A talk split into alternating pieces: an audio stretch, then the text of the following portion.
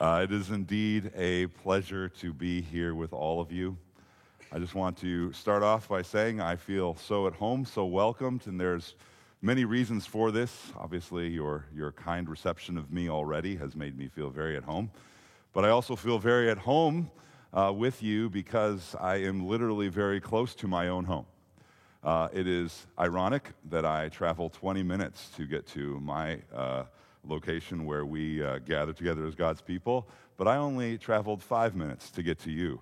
So I feel very at home. Thank you for um, helping the gasoline budget in, in our family this morning. Also, I feel very at home here being in a, in a fellowship whose um, uh, name is Rosedale Bible, or short RBC. I don't know if you guys refer to yourself as RBC, but I always love to think about you all as RBC because that reminds me of where I cut my teeth spiritually, so to speak. I, I grew up in a Christian home where the gospel was presented and, and demonstrated in a very beautiful, attractive, and winsome way. Um, but I don't feel like my life really took off spiritually until I became a young adult and I started attending a church in Wisconsin called Racine Bible Church. Suddenly, the Word of God was alive to me like never before, and I started out on a trajectory even then that changed my life. So it's always wonderful. It's always wonderful to come home to RBC. And then finally, I feel very at home here because this is the home of John Doobie. John is a close friend of mine who I have grown to appreciate more and more with every year that I've known him. He, he joins me with your youth group every summer at summer camp. And, and every year, as I grow to know him, I appreciate him in my life. He's the real deal. He is someone who says things, not because he's repeating them, but because he is convinced that they are true. And that is someone in my life that I want to keep close to me um, wherever I go. So, wherever John is, that's where I want to be. And so it's very good to be with you all today as well. Turn in your Bibles to Luke 16. So many opportunities we have here this morning to speak and to motivate our hearts in the ministry of evangelism. But I want to um, give you a little nugget of motivation from Luke 16. Surely we could have chosen Luke 15 as a great place to go to, but no, I'm going to go past Luke 15 to Luke 7 or 16, Luke 16.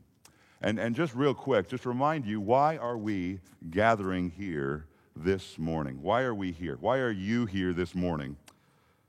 Well, we're, we're here because we need to be here, right? We live in a world that doesn't believe in God's word, doesn't live as though God's word is true. We live in a world that, that breathes a different air, and we come here and gather with God's people to breathe spiritually.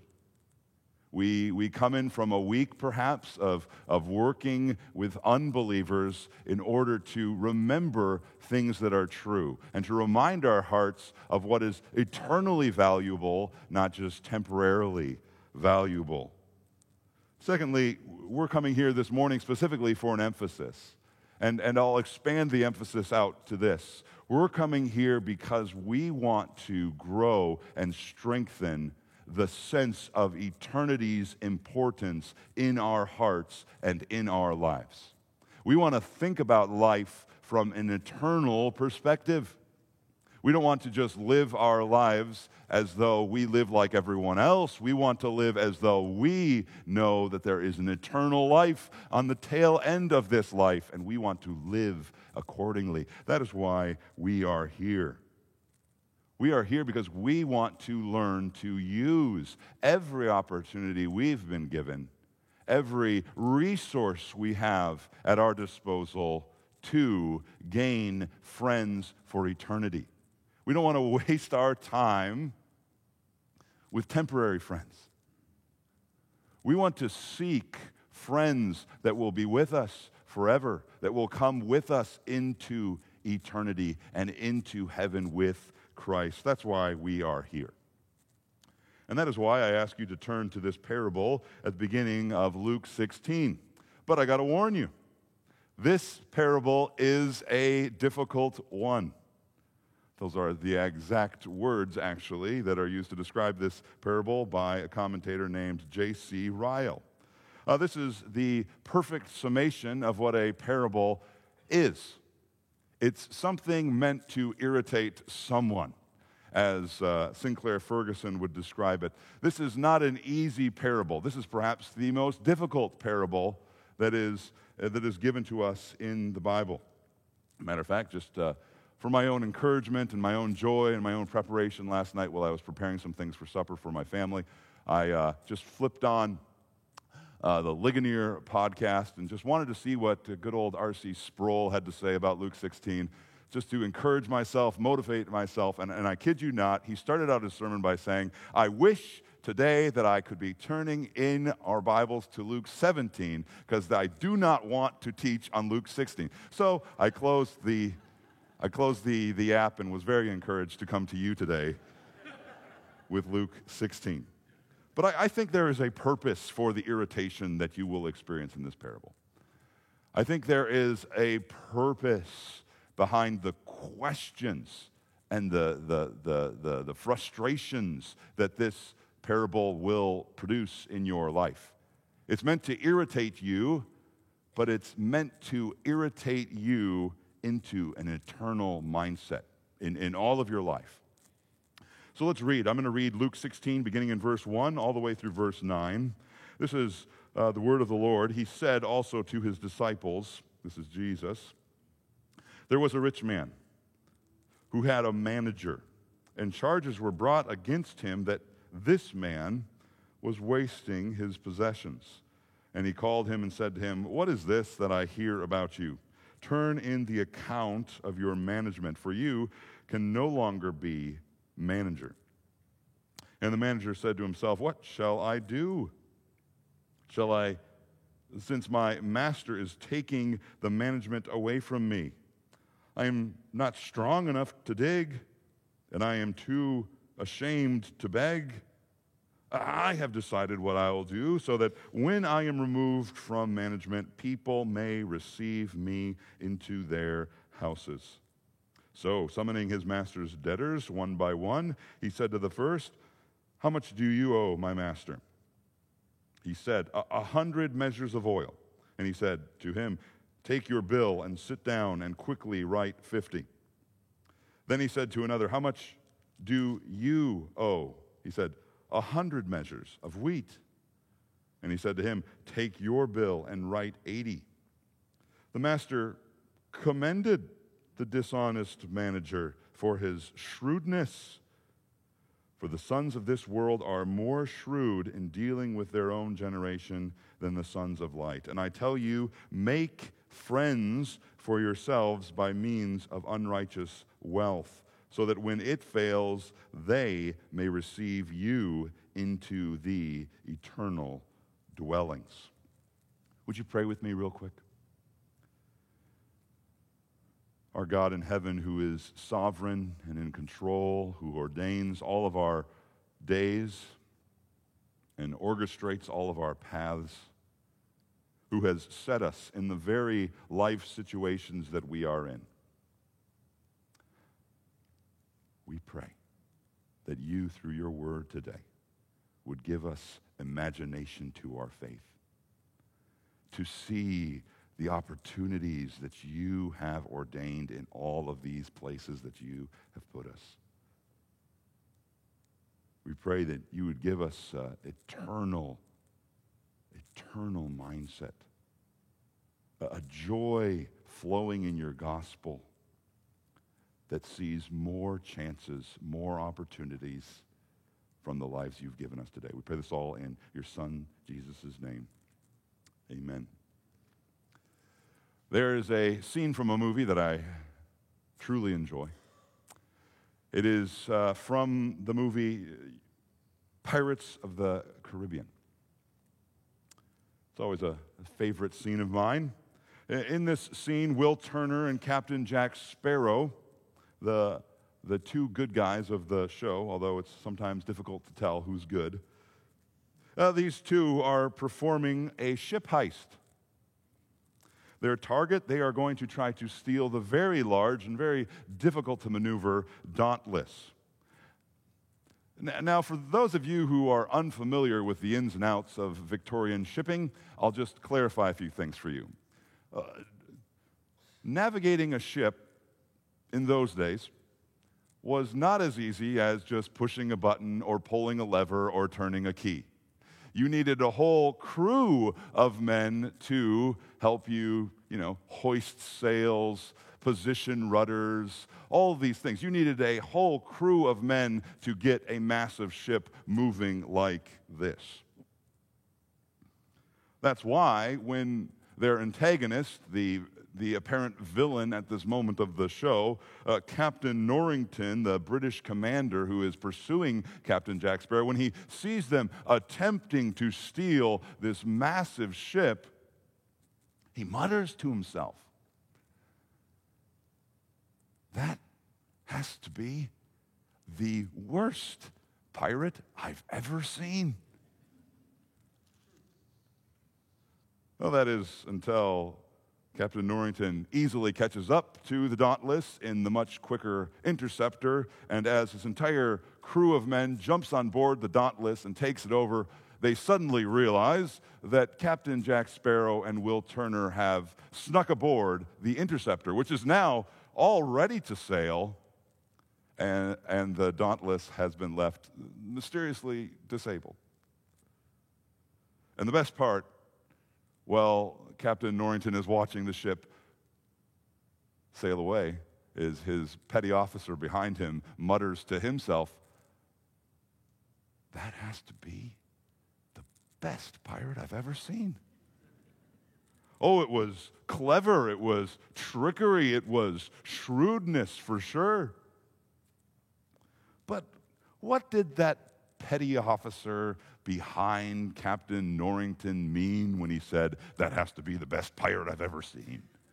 Was he commending all of the ins and outs of pirating in those days? Was he saying, Boy, when I grow up, what I want to be is a pirate? Was he saying, Pirates are good, we are bad? Is that, is that what he is saying here? No. He's simply saying, I don't like that guy. I don't like his character. I don't like his occupation, but I got to hand it to him. That was clever. I got to hand it to him. He got me that time. It's admiration more than it's appreciation. And I tell you, I'd submit to you today that Jesus is telling you this heist story for a similar reason he has a similar specific conclusion that he wants to make to you. This parable is an irritating one indeed, and his conclusion is perplexing indeed. What could Jesus possibly want us to take away from a dishonest manager? But, and I'll try to show you this, I, I suspect he has a specific conclusion in mind that he wants us all to take. And I suggest to you that the purpose he has is to make you more apt in how you live your day to day life, shrewd in everything you do to increase opportunities for gospel witness. It's an eternally minded, day to day focus. That's what Jesus is after. So, we're going to break down this message into three parts, three simple parts. In part one, we're going to take in this whole sketchy parable at once. In part two, we're going to ask ourselves what Jesus' specific conclusion is. And then finally, in part three, we're going to ask how does Jesus want us to apply this parable specifically in our life? So, there it is part one, part two, part three. Let's start with part one, and we'll, we'll, we'll, we'll title this part A Sketchy Parable. Immediately in 16.1, we're introduced to two characters in this sketchy parable. We're introduced to a rich absentee landowner. And a little bit of background information would be helpful here. Um, in those days, if you had wealth, it usually meant you had land. Land was in wealth. And usually in those days, if you had that kind of wealth, You didn't live on the land and work the land yourself. You had other tenant farmers live on the land and work the land for you. And you'd have this pre arranged, uh, pre harvest uh, understanding of how much they would give you. So this could be a very lucrative business opportunity for these uh, tenant farmers um, as long as the harvest worked out and, and as long as you didn't have a sketchy uh, manager taking in money for the rich owner. This was kind of how it worked out. And this is where we're, we're introduced to the other character, this sketchy employer. We see this man is a steward of some kind, he's a household manager. There's lots of responsibilities a household manager could have. Sometimes they're responsible for making sure the slaves are all are taken care of, the family is fed, and so on and so forth. This household manager apparently has one job. He might have all of those others as well, but he's in charge of collecting the rent, collecting the rent for the tenant farmers. And apparently, there is this rumor going around that this man is sketchy. He is, as the word tells us, wasteful. And this is where we get the, the heading here, a sketchy parable. We, we first see that this is a, a, a sketchy uh, manager. That is who this is. We have all sorts of reasons for not liking him. He is apparently wasteful, he's self indulgent, he is foolish. We don't know much about him, but from what we've seen of his character so far, all we can say is he's iffy, he's questionable. But this is not the only questionable or sketchy part of this parable yet. Even in verse 2, we get something even more surprising. When, when, the, when the landowner realizes what this man is doing, how wasteful he is, what does he do? He doesn't beat him, he doesn't punish him. And most surprisingly enough to me, he doesn't immediately cut him off. I mean, if you knew that you had an employee that was cooking the books in his favor, wouldn't you like instantly cut him off, take away the, the company checkbook from him, right? Wouldn't you do that? No, this man gives him a while to cook the books even further in his own favor. But this does give us a chance to see this man's inner makeup and character, and perhaps that's why Jesus orchestrates the parable this way. In verse 3, we see that he is exceedingly lazy, don't we? He is exceedingly self consumed. He is motivated by one thing and one thing only his benefit. He is afraid of his future future endeavors because he knows if he's out of this job, he's going to have a bad rap that's going to go with him wherever he goes, and that will lead him to only one job left, and that is digging. The, the lowest spot on the, the working totem pole, if you could say it that way. He is going to be digging. And notice what he says I'm, I'm not strong enough to dig. And really, what he's saying there is not necessarily I am unable to dig, but I just don't want to dig. This would be shameful to him. He is too lazy for that.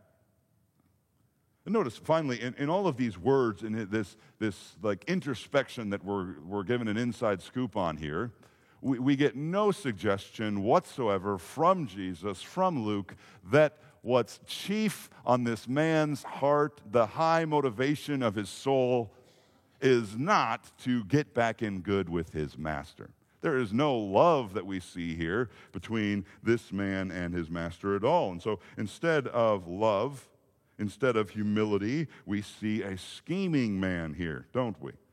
Verses 5 through 8, we see the scheme unfold. And, and what exactly is the scheme that this man is attempting to pull off? He is attempting to play off this cultural obligation that was prevalent in the society that day where if you did something good for someone else, they would be culturally obligated to return the favor. It was a honor shame culture. If you received graciousness, hospitality, kindness of any kind, you were entitled to repay those very same things to them. You were obligated. And look at what this man does with his master's resources we have one servant that comes, one debtor that comes, verse 5 tells us, that owes a hundred measures of oil. Now, in today's terms, that is about 850 gallons of oil. That is 150 olive trees worth of product. This is no small debt that this man has. This is a massive, a massive crop of debt that this man owes. Or to put it in um, a day laborer wages, this is about three years of a day laborer's wage. Notice what he says quickly write 50, take 50% off. That's a year and a half off of wages. Or, or the, the debtor that comes with 100 measures of wheat, that's about a 1,000 bushels, or eight years of wages there. This is the yield of 100 acres of field. This is, this is the worth of about eight to 10 years of day labor. Quickly, take off 20%, he says, two years of labor. And, and most likely, this is just a sampling of the big scheme that this dishonest manager was performing at this point. We, we notice in verse 5, right? He calls all of his master's debtors to him. And then we're given two examples I think it is most probable that more debtors were also given uh, similar deals as well. What is this man doing? This man is setting himself up for a massive payday of favors later on. This man is setting himself up for lifelong wealth endless job opportunities later on. This man has developed this beautiful system of social security for himself. This man has given himself in unlimited inheritance of future favors, hasn't he? He can go to one man, and as soon as he's burned that bridge thoroughly, he can just jump to another and to another and to another. This man has set himself up for the future. And believe it or not, we haven't even gotten to the sketchy part of the parable yet. Here, here's where it really gets sketchy. Why? Because verse, verse 8, what should we be expecting here? What should we expect the master to do with this unrighteous, dishonest servant? We, we are expecting something like what Jesus spoke of in Luke 12 46. We're expecting the master to come on a day that this dishonest servant is not expecting and cut him in pieces. He already gave him one chance. And now this servant is taking advantage of him again? Or we're expecting what Jesus also predicted in Luke 20 16 that he will come and destroy wicked tenants and give their vineyard to others. This is what we're expecting. This is what is just. This is what is right. But instead of all of that, what does the master do in verse 8? He commends him. He commends him. It's a word that refers to praises or expressing admiration for someone. Why? How? How could he possibly be commending this man? Suggestion. He is not saying, I really praise and appreciate how you ripped me off. Uh, he's not saying that. He's not commending that. He's not praising that. He is saying, I don't like you. I don't like your character. I don't like your occupation. I don't like what you've done. But I got to hand it to you. That was pretty clever.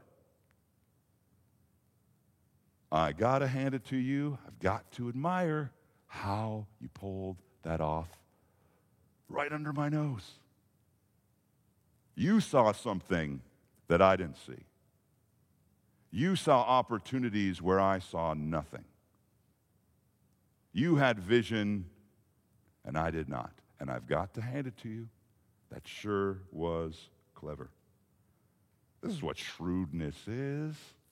It's a practical intelligence, it's a, a prudence, it's a thoughtfulness, it's a sensibility, it's a wisdom about which you live your life. It's to act with cleverness, even if it is nefarious cleverness.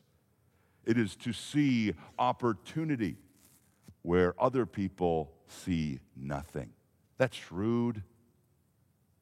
There are some people in this world that are shrewd with their opportunities, and they go far because of them.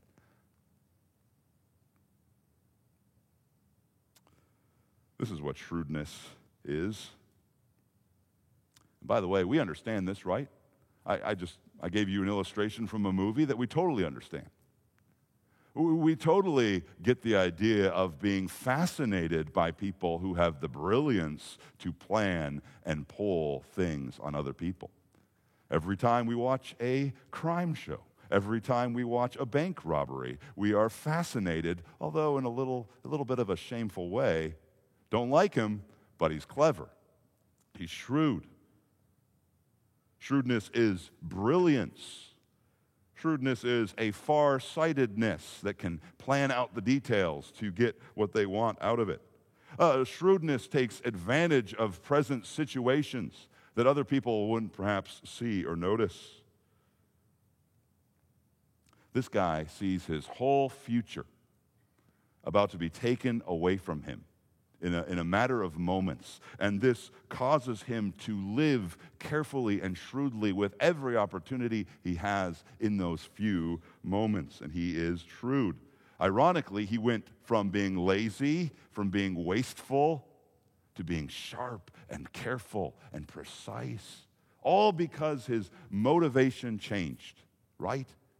All because his life flashed before him in a moment and he saw how short it was. And he took full advantage. He had powerful attention and brilliance. But this parable is even more sketchy. It's not just sketchy because there's a sketchy man in it. It's not just sketchy because his activities are sketchy. It's not just sketchy because the, the landowner praises him. What really is sketchy, what really is irritating, what really is frustrating is that Jesus himself praises this man. Jesus himself holds this man up as a model to his disciples. Jesus is saying, if you want to be my disciple, you need to be like this. And that's sketchy. Because this guy's a criminal. Real quick, this is where we come to uh, a quick, you know, interpretive problem. There are two basic ways to interpret this parable, and you've probably already figured out what my way is, but I'll just let you know what the other way is so we can walk through this. There's, there's two views of how to interpret this parable. How can Jesus in the second half of verse 8 and verse 9 be using this parable. People interpret this parable in two basic ways to figure out why Jesus would use a parable like this as a model for his disciples. The first way to interpret this parable is, is more of a, a positive way. This is a positive parable of a penitent ma- uh, manager who has decided because of his love for his master or his goodness of his own heart. He has decided to cut off his own commission. Perhaps the, the ways in which he was ripping off these debtors before. He has decided to cut himself out of the take, and that was that, that 50% and the 20% that he, he took off. He does all of this. Why? To ingratiate himself to his master and to his master's debtors. He takes out his part. He is taking a financial hit, so to speak, so that his master looks good, or so that his uh, master's debtors are uh, favorable towards him. And there's various reasons for this positive view.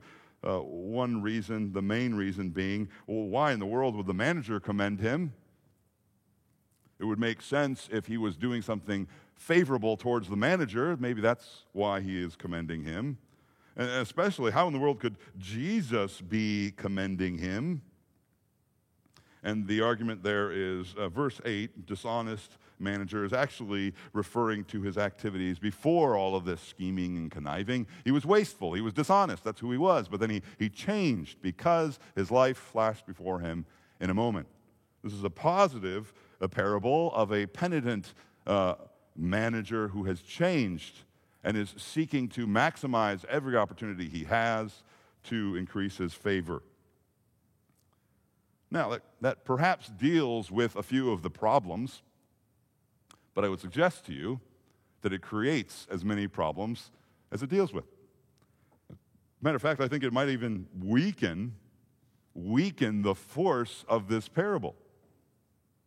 It, it's hard for me to escape the conclusion that this manager is ripping off his debtors. It's really hard. It seems as though Jesus and Luke want us to see this man as evil, as dishonest. For example, I, I think it's much, much stronger to see that this manager is being called dishonest after all of this scheming. That is the order of the verses. He is wasteful and dishonest. He appears wasteful in the beginning because of his personal laziness, and then he is intentionally wasteful and dishonest because of personal ambition. Both of these things are at work in his heart. That doesn't, that doesn't have a problem. And notice the emphasis we have here in verse 5. It's his master's debtors that he's going to. And verse 4, his selfish motives are highlighted for us. And then verse 6, notice the speed in which he's making these deals. Quickly, do this, quickly, do this. This is a guy who's moving fast. It's incredibly hard to believe this man's acting in anyone's interests but his own. And this leads to the second option, which is the interpretive option I prefer. This is a negative parable that Jesus is using of an evil manager to make a specific conclusion. But why is the master commending him? Once again, it's, it's that idea of I, I don't necessarily appreciate what you've done, but I got to admire how you pulled it off. I got to admire how your farsightedness truly impacted your everyday actions in this life. You saw your life, you saw your future, and that led to decisiveness, shrewdness, cleverness. And I did not see it coming. And why does Jesus want us to hear this parable? Well, I, I suspect it's because he wants to irritate you as well. He wants to irritate you into a little soul searching of your own. Do I have a similar situation? Is there a way in which I am not being shrewd? Is there a way in which I am being wasteful with opportunities that I have been given? Do, do I have a, a shortness about my life that I should be thoughtful of? Is there an opportunity before me that perhaps nobody else can see, but, but I can see through the power of the Spirit, the opportunity that I have in my life? I would suggest he's trying to irritate you all the way to a conclusion. And what is that irritating conclusion that Jesus is trying to drive us towards. We, we see it there in, in second half of verse 8 and verse 9, and this is the second part of our message this morning. This is the specific conclusion. Jesus is laser focused again. He's not praising everything about this man, but he is uh, praising specific things in this man. What does Jesus want your takeaway to be from this dishonest manager? Number one, he wants you, Christian, to learn from the shrewdness of evil men. He wants you to learn from the decisiveness, the brilliance, the strategizing of even evil men that surround us. The sons of this world, who live for temporary treasures in this world, Jesus tells us, are more cunning are more shifty, are more clever in how they work for temporary, limited things than how we, sons of light, work for eternal things. joys that can have eternal reverberations. More shrewd, Jesus tells us, these men are. He sees a deficiency in his followers, in their use of their possessions, in their use of their time that he wants to change. The sons of this world have incredible ingenuity, and he wants us to learn a thing or two about how they think. Not everything, but some things. This is what J.C. Ryle writes. It's not the dishonesty that uh, J.C. Ryle sees here that Jesus wants his disciples to mimic, but the end times timesness, the far sightedness. This is what J.C. Ryle writes in the commentary on Luke. Wicked as he was, he had an eye to the future. Disgraceful as his measures were, he provided well for himself. He did not sit still in idleness and see himself reduced to poverty without a struggle. He schemed and planned and contrived and boldly carried his plans into execution. And the result was that when he lost one home, he secured another. He had a far sightedness about him. He had a goal and an effort to secure a future home. This is what Jesus is driving at. He wants us to see, see the wisdom, see the shrewdness of evil men, and learn from them. Because how much more should we be shrewd? How should, much more should we be cunning? Because we have opportunities to impact eternal outcomes, not just temporary ones.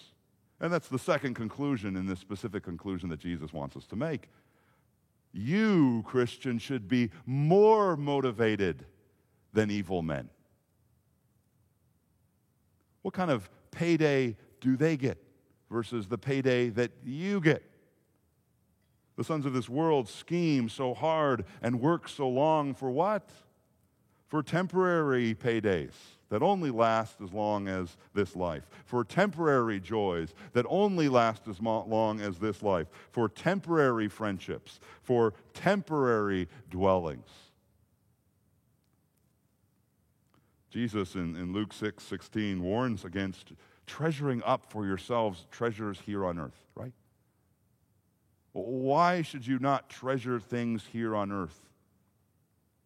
Jesus is not saying that you shouldn't have things here on earth but he's referring to this heart attitude. Why should you not put so much into the things of this earth? Why?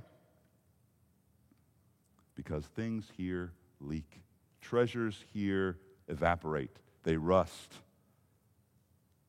Don't seek values that have limited, limited value, like they are the highest value. That there's moth, there's rust, all of these things are destroyed. These are temporary things and they will all fail eventually. Actually, we see a, a great illustration of this in Luke 16. If you jump down to Luke 16 19, we see that there's this rich man. He had everything. He's clothed in purple, he's clothed in fine linen. He can feast whenever he wants on whatever he wants. But when he dies, all of that evaporates and fails him, doesn't it? And this is the this is the, the dagger of eternity in the heart of people.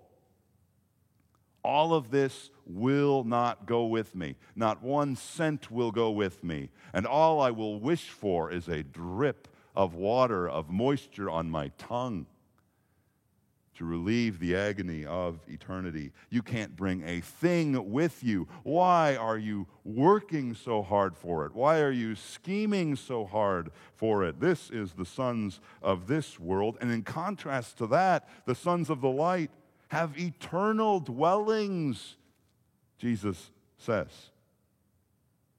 You should be more shrewd for eternal rewards, for eternal joys, for eternal friendships, for eternal dwelling places.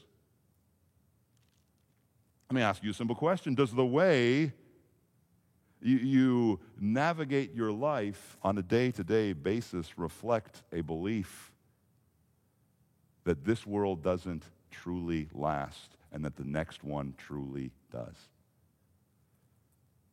Or do your eyes simply show an eye for this world? By your shrewdness, with your time, with your resources, Jesus tells us we can actually increase our rewards. And, and notice what he says there at the verse at the end of verse 9. You can increase and create for yourself a heavenly welcoming party. Do you want to live for this world or for that? Ryle goes on to say this it may well raise within us great searchings of heart. The diligence of worldly men about the things of time should put to shame the coldness of professing Christians about the things of eternity. The zeal and pertinacity of men of business, encompassing sea and land to get earthly treasure, may well reprove the slackness and indolence of believers about treasures in heaven. Do you see what Ryle's saying here? We should be rebuked by how little we value eternal things. And we should be rebuked by how our life reflects a, a, an orientation around this world.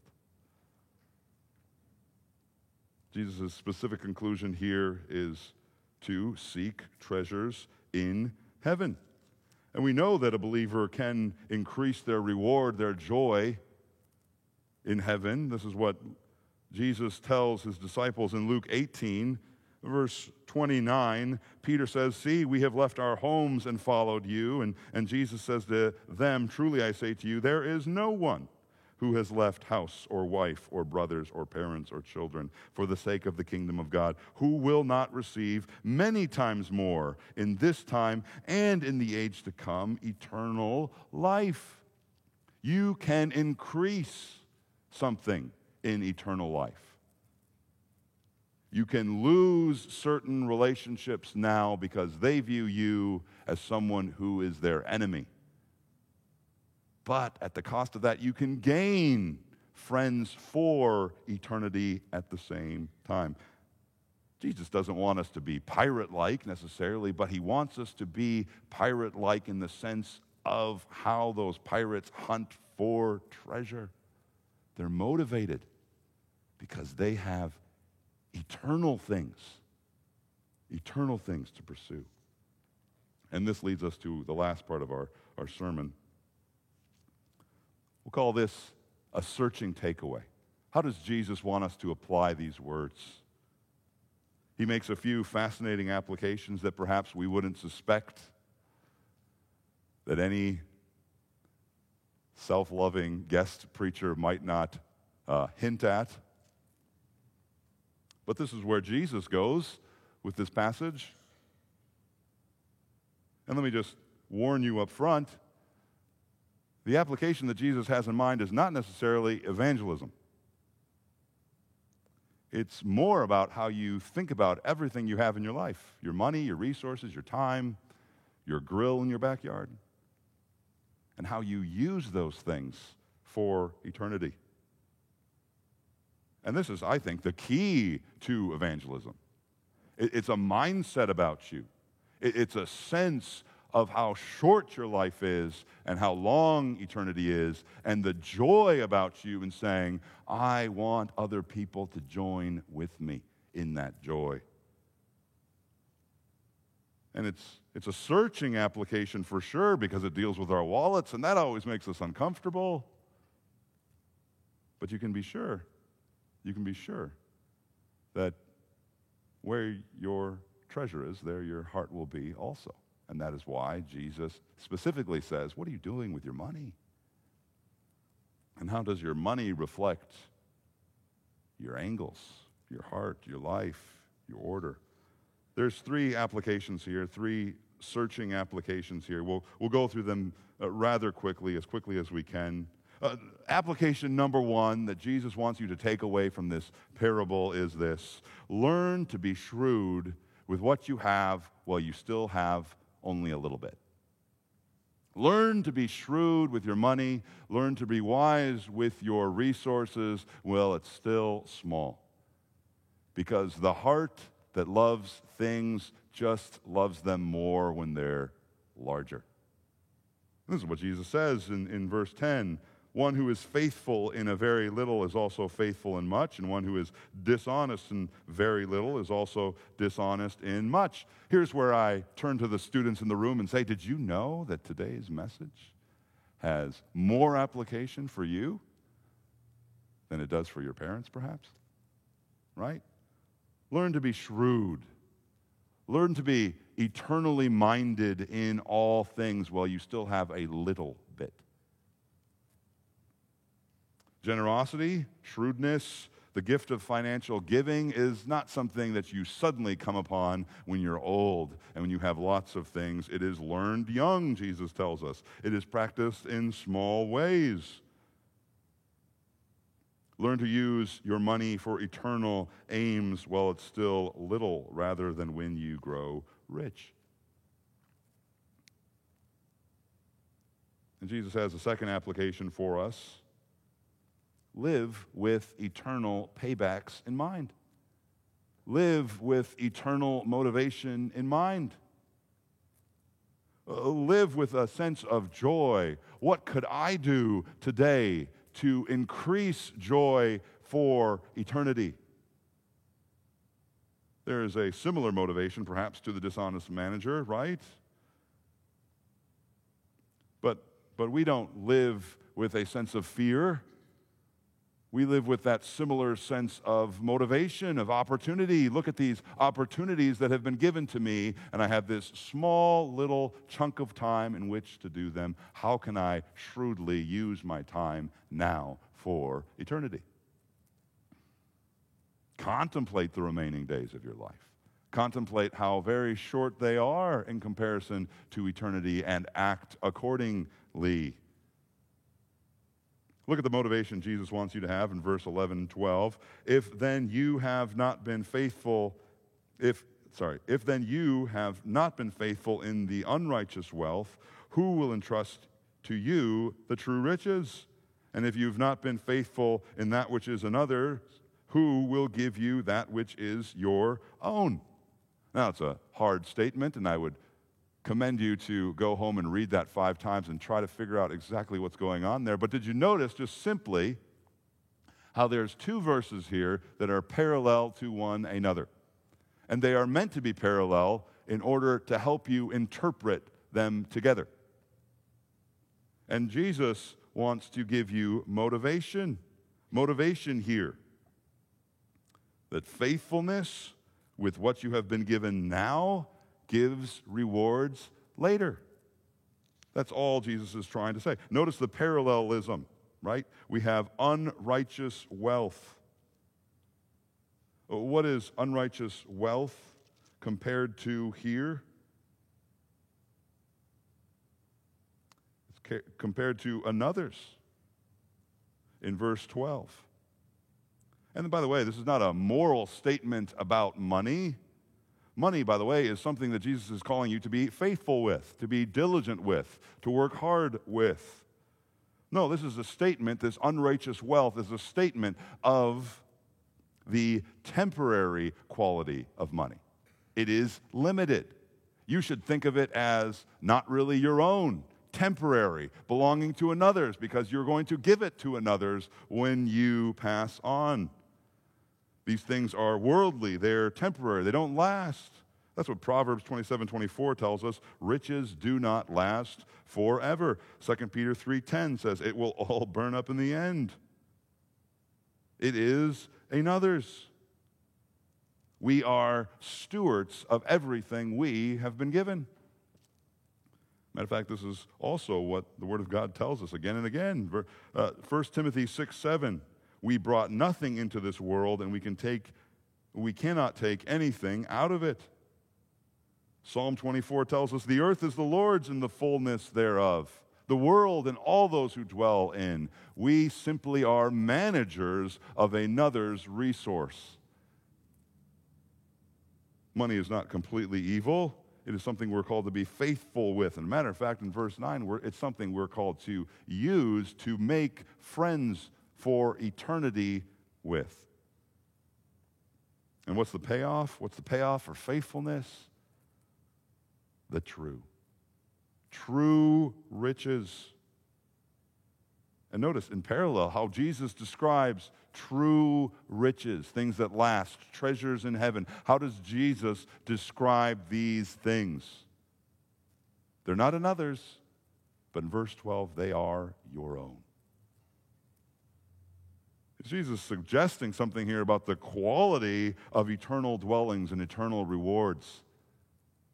They can never be taken away, they are yours permanently. Unrighteous wealth will only last for as long as you last. But these are yours. You, you are entrusted with temporary things, a stewardship. And these things are not worth comparing to the permanent possession that you will be rewarded for how you used these things. You should be motivated to be shrewd because you have been entrusted with temporary things to use and manipulate to build eternal treasures. Now, right here, let me be very clear.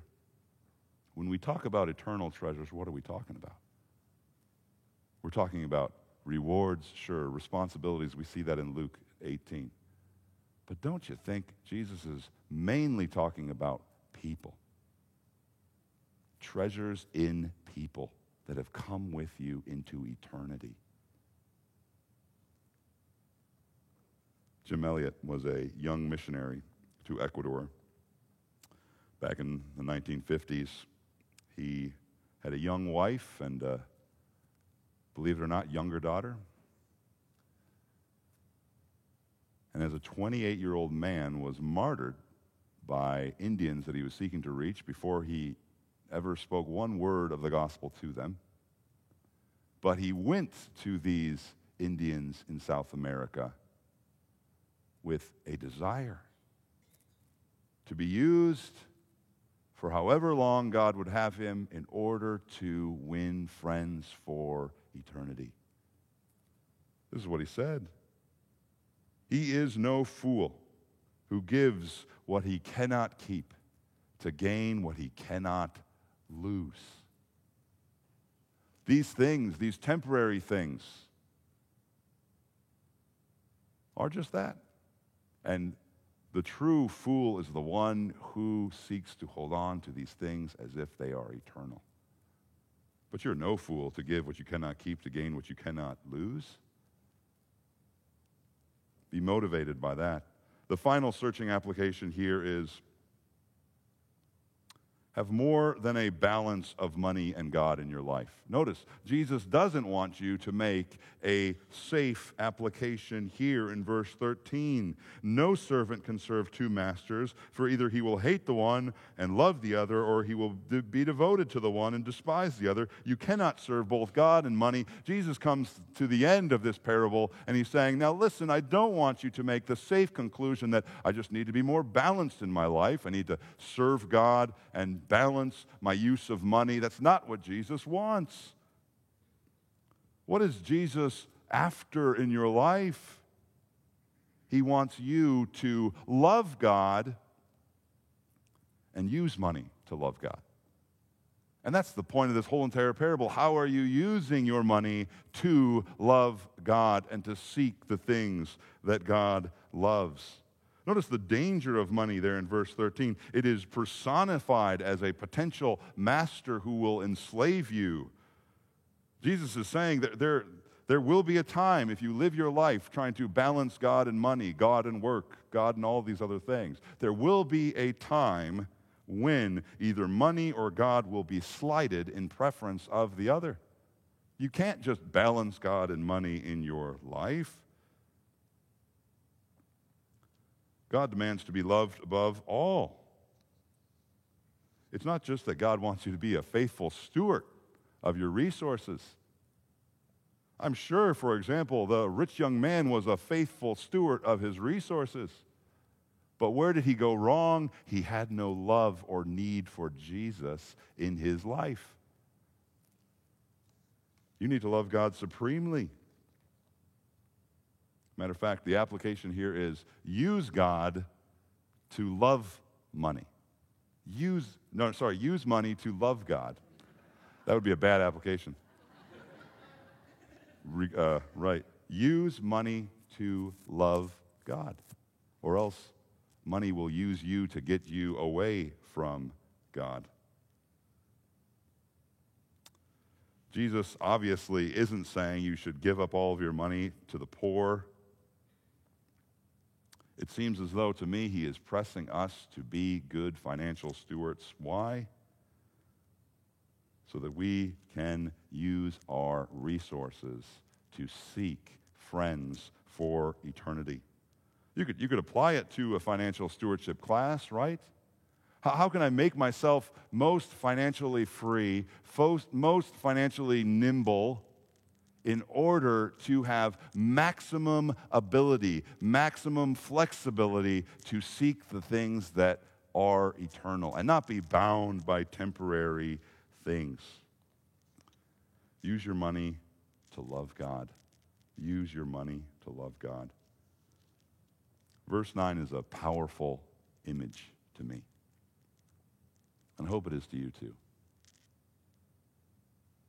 Jesus tells us here that we can be shrewd with our resources, with unrighteous wealth, and this shrewdness will result in people, they, receiving you into eternity. You ever think about that? You can think about this on a, on a mission scale, right? What far off people group will I never meet, but because of my financial provision, stewardship, because of all of that, they hear the gospel, and someday they will receive me into heaven because of my carefulness. You can think about it that way. But you could also think about it here locally, right? What people could I bring with me all the way to the grace of Christ and find in heaven because of that grace in Christ and be met by in heaven that I had no, no imagination of ever meeting in heaven. You could ask yourself today, how can I use my income to further opportunities for the gospel here at RBC and, and abroad?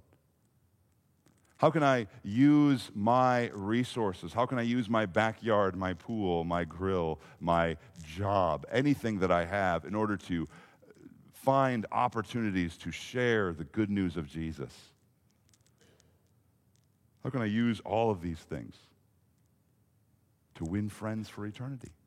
That's what Jesus wants us to be. He wants us to be shrewd, shrewd in everything we do free of any other master in this life so that we can serve him and him alone. What are you living for? What are you scheming for? What are you praying for? Let's pray. Dear God in heaven, I thank you for this day. Thank you for this message. I pray that you would help us to, to search our own minds and hearts and see where we can be more free to seek your kingdom and not be so bound to this world. Pray that you'd help us to be evangelistic in our hearts first, to rejoice in the gospel in our hearts first, and to be eagerly seeking such ways to tell others about you as well. We pray this all in Jesus' name. Amen.